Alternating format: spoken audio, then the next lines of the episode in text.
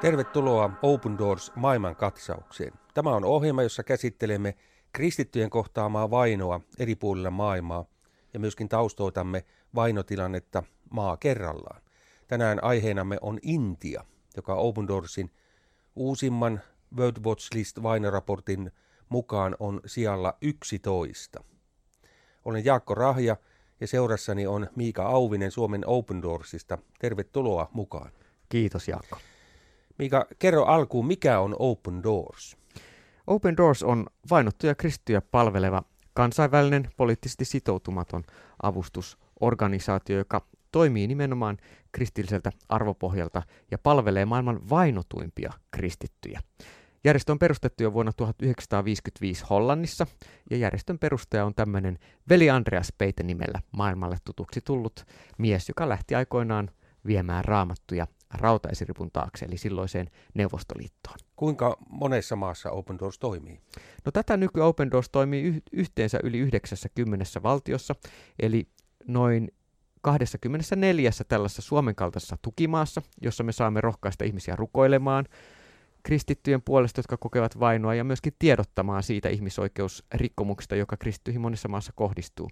Ja sitten käytännön avustustyötä tehdään hiukan vajassa 70 kohdemaassa tätä nykyään. Se on aika paljon. Mm, kyllä. Mutta tämän ohjelman aiheena erityisesti on Intia, yksi väkirikkaimmista valtioista maailmassa. Kyllä, Intiassa on 1,36 miljardia ihmistä, siis se on järkyttävä. Se on järkyttävä määrä. Määrä, mm. Joo, ennusteiden mukaan Intia ohittaa väkimäärältään Kiinan vuoteen noin 2030 mennessä. Mikä käsitys Open Doorsilla on kristittyjen määrästä Intiassa? No Intiassa, jos mietitään määrää, niin, niin se kuulostaa paljolta, noin 70 miljoonaa. Mutta sitten kun katsotaan suhteessa siihen kokonaisuuteen, niin, niin kristityt on monella tavoin tämmöinen niin kuin vähemmistö ihan aidosti. Eikö vielä ole niin, että siis kristittyjen sijoittuminen Intiassa vähän vaihtelee, että niin kuin eri puolilla Intiaa? Kyllä, Intiassa on melkein 30 osavaltiota ja jotkut osavaltiot ovat lähestulkoon täysin hindulaisia ja, ja sitten taas on muutama osavaltio, jossa on jopa yli puolet väestöstä kristittyjä. Intia on, sen tunnemme ja tunnistamme hindulainen valtio. Miten kuvailisit nyt näiden kristittyjen tilannetta hindulaisessa Intiassa? Mm. No Intia on tietysti monimuotoinen ja taustaltaan demokraattinen valtio, siis ö, uskonnollinen yhdenvertaisuus on kirjattu maan perustuslakiin. Mutta käytännössä Intian demokratian tilaa on kyseenalaistettu viime vuosina ja etenkin Intian sana- ja uskonnonvapaus on ihan selvästi kaventunut viimeisen reilun kymmenen vuoden aikana. Viime vuosina hindunationalistinen hindutva ideologia on voimistunut Intiassa. Ja tämän ideologian ajatus on se, että ainoastaan hindut, siis hindu-uskontoa tunnustavat intialaiset on aitoja, oikeita intialaisia. Et ole tosi intialainen, ellet ole hindu. Juu, tämä on just se ajatus.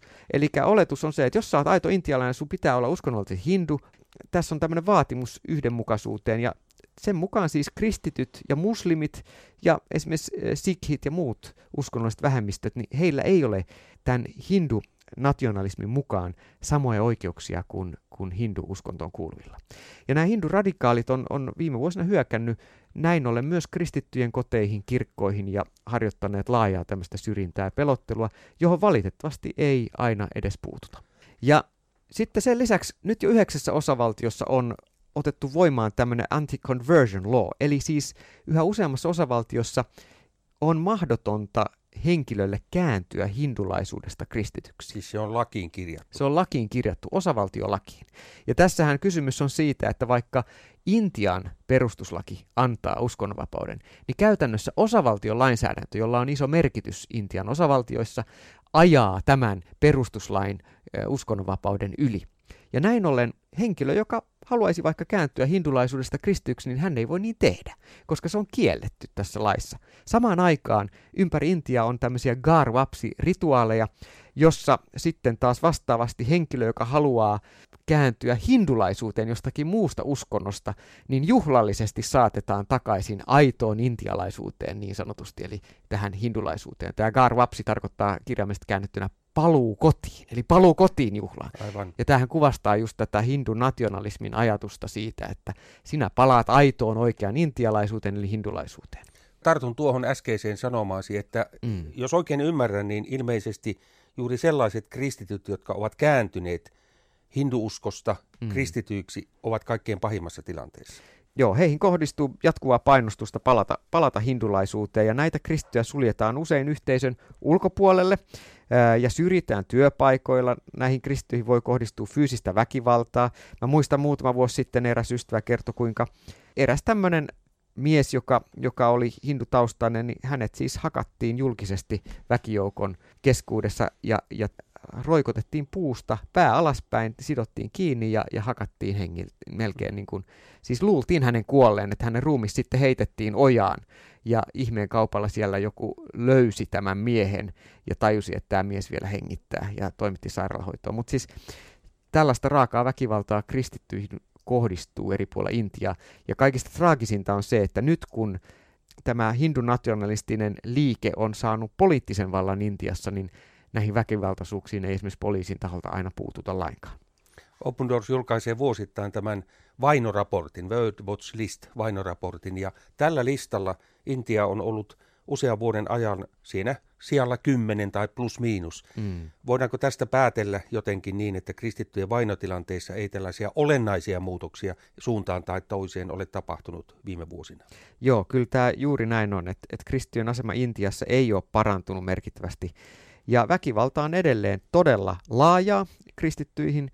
Ja voisi sanoa, että pääministeri Narendra Modin nykyisen hallituksen tultua valtaan alun perin toukokuussa 2014 ja sitten vielä 2019, jolloin tämä BJP-puolue sai uuden mandaatin parlamenttiin, niin tämä kristittyihin kohdistuva painostus on kasvanut ja myöskin nämä väkivaltatapaukset, mitä raportoidaan eri, eri puolella Intiaan, niin ne on lisääntynyt todella hälyttävästi. Ja tämä ei ole asia, mitä ainoastaan Open Doors pitää esillä tai, tai World Watch-tutkimusyksikkö on huomannut, vaan tämähän on asia, mikä on herättänyt ihan maailman äh, maallistuneen lehdistön ja median huomioon, että sananvapaus ja uskonnonvapaus on Intiassa hyvin nopeasti mennyt heikkoon ja huonoon suuntaan. Ja nämä kristittyihinkin kohdistuvat iskut jää aika monesti täysin ää, rankaisematta. Esivalta ei puutu näihin. Nimenomaan. Intiasta meille useimmille nousee mielikuva kastijaosta. Joo. Kastijaosta, jossa ihminen siis on sitä paremmassa asemassa, mitä korkeampaan kastiin hän on syntynyt. Ymmärtääkseni kastijaosta noin virallisesti on luovuttu, mutta käytännössä se elää kaikiti edelleen. Voitko avata meille hiukan tätä järjestelmää ja myöskin sitä, että mitä se merkitsee kristityille, jotka käsittääkseni eivät tällaista kastijakoa hyväksy? Mm, joo, kyllä. Tämä on keskeistä, kun puhutaan Intiasta, koska vaikka laki Intiassa kieltää virallisesti tämän kastiaon, niin käytännössä se vaikuttaa kaikkeen intialaiseen elämään. Ja kuten Jakko sanoit, niin, niin kastiin synnytään, eli se on käytännössä elinikäinen ihmisluokka ja määrittää ihmisen elämää Intiassa hyvinkin pitkälle. Varsinkin maaseudulla ö, ihminen ei käytännössä pysty elämään niin kuin irrallaan tästä kastista, johon hänet on liitetty. Ja eri kastien välinen kanssakäyminen, niin se jopa ei ole suotavaa. Eli sulla on tietynlainen yhteiskunnallinen hierarkia. Mitä se kanssakäyminen tarkoittaa? No esimerkiksi eri kasteihin kuuluvien avi, avioliitto ei onnistu, tai sitten vaikkapa ihan ruoka, ruokailuyhteys. Eli valta Intiassa on noin kolme prosenttia intialaista kuuluu tähän ylimpään kastiin. Eli nämä on nämä... Montako näitä kasteja on? No tämmöisiä pääkasteja on, on, on neljä. Ja sitten taitaa olla vielä tarken, tarkennuksia Sit, Kyllä, näissä. kyllä. Sitten on vielä niitä niin, kuin, niin sanottuja ää, alakasteja. Mutta jos mietit, mietitään niin kuin tämmöisessä hierarkisessa ja rituaalisessa järjestyksessä, niin te ylinkasti, eli brahmaanit, he ovat tätä papistoa noin kolme prosenttia Intian väestöstä. Ja he, he on niin kuin, voisi sanoa hyvin vahva, vahvasti edustettuna tässä nykyisessä ää, kansallismielisessä BJP-liikkeessä. No sitten Brahmanien alla on äh, sotilaat ja hallitsijat, tällainen äh, kasti. Sitten on kauppiaat ja neljäntenä edellisten etuoikeutussa asemassa olevien palvelijat. Ja sitten kastia on ulkopuolella on viides ryhmä, jotka, joita sanotaan daliteiksi, eli, eli heitä on esimerkiksi Intiassa noin 200 miljoonaa ihmistä, mutta tässä on niin kuin mukaan laskettu vain hindut. Eli, eli todellinen luku on varmasti suurempi. Aivan, aivan. Ja, ja siis näiden dalitien eli kastittomien osana on intialaisyhteiskunnassa lähtökohtaisesti tehdä kaikki tämmöiset epäpuhtaat ja rituaalisti muutonkin saastuttavat työt, joihin ymmärretään näihin kuuluvan niin kuin siivoaminen, ruumiiden hävittäminen, rikollisten telottaminen, viemärien puhdistaminen, kaikki mm. tällainen niin kuin työ, mihin sitten taas korkeimpiin kastiin kuuluvat ei ryhdy. Olen, ja, olen ymmärtänyt, että heitä, niin. heidät niin kuin rinnastetaan ikään kuin sikoihin ja koiriin. Joo, siis Dalitit rinnastetaan sikoihin ja koiriin. Tämä, tämä on niin kuin, siis kertoo siitä, mikä asema heillä todella on. No mitenkä kristityt suhtautuvat tähän kastijärjestelmään? Tai sitten mitenkä kristityt asemoidaan tässä? Niin.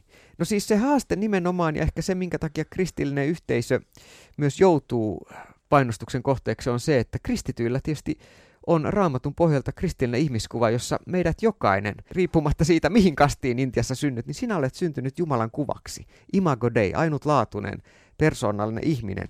Ja jokaisella kristityllä on ihmisarvo, jokaisella maailmaan syntyneellä ihmisellä on ainutlaatuinen ihmisarvo. Ja koska kristittyjen mielestä kastijako on väärin, niin hindujen mielestä kristittyjä ei tule laskea edes näihin dalitteihin, siis kastittomien joukkoon. Ja kun daliteilla on nykyisin kiintiöitä esimerkiksi oppilaitoksiin, niin kristityt ei pääse esimerkiksi silti näistäkään osallisiksi Intiassa. Eli tämmöinen niin kuin yhteiskunnan diskriminaatio monella tasolla on kristittyihin ihan silmiinpistävää. Eli kristityt ovat ikään kuin sitä, voisiko sanoa, pohjasakkaa valitettavasti. Niin, ja toisaalta sitten kristityt, jotka pyytää, että auttaa kaikkia, niin se luo uuden mahdollisuuden myös monille ihmisille. Ja se on mahdollistanut sen, että lähtökohtaisesti daliteihin lukeutuvat ihmiset saavat hyvän koulutuksen kautta mahdollisuuden hyvään elämään. Ja sehän ei välttämättä kaikissa herätä positiivisia ajatuksia. Open Doors toimii myös Intiassa paikalliskumppaneiden, yhteistyökumppaneiden kautta. Kyllä. Eräs Open Doorsin paikallisista yhteistyökumppaneista on Apisek-niminen henkilö. Avaatko meille hiukan, millaisten rukousaiheiden kanssa hän on lähestynyt? Mm.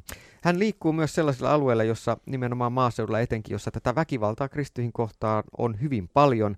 Ja hän pyytää ihan meiltä rukousta.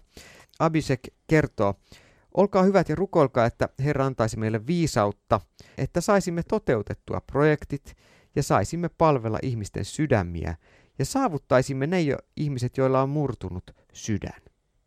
Me tiedämme, että tuhannet Jumalan omat rukoilevat, ja teidän rukouksenne Suomessakin ovat valtava siunaus meille. Tämä työmme Intiassa on haastavaa, mutta pyrimme suoriutumaan näistä haasteista. Herran Jeesuksen Kristuksen ja hänen armonsa avulla saamme työn täällä tehtyä. Tähän rukouspyyntöön meidän on todella hyvä päättää tämänkertainen Open Doors maailmankatsaus, jonka aiheena oli siis Intia.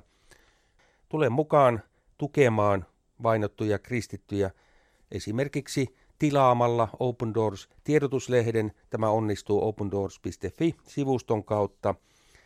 Kirja suosituksena tähän loppuun, Miika, on sinun kirjasi Kun ovet avautuvat.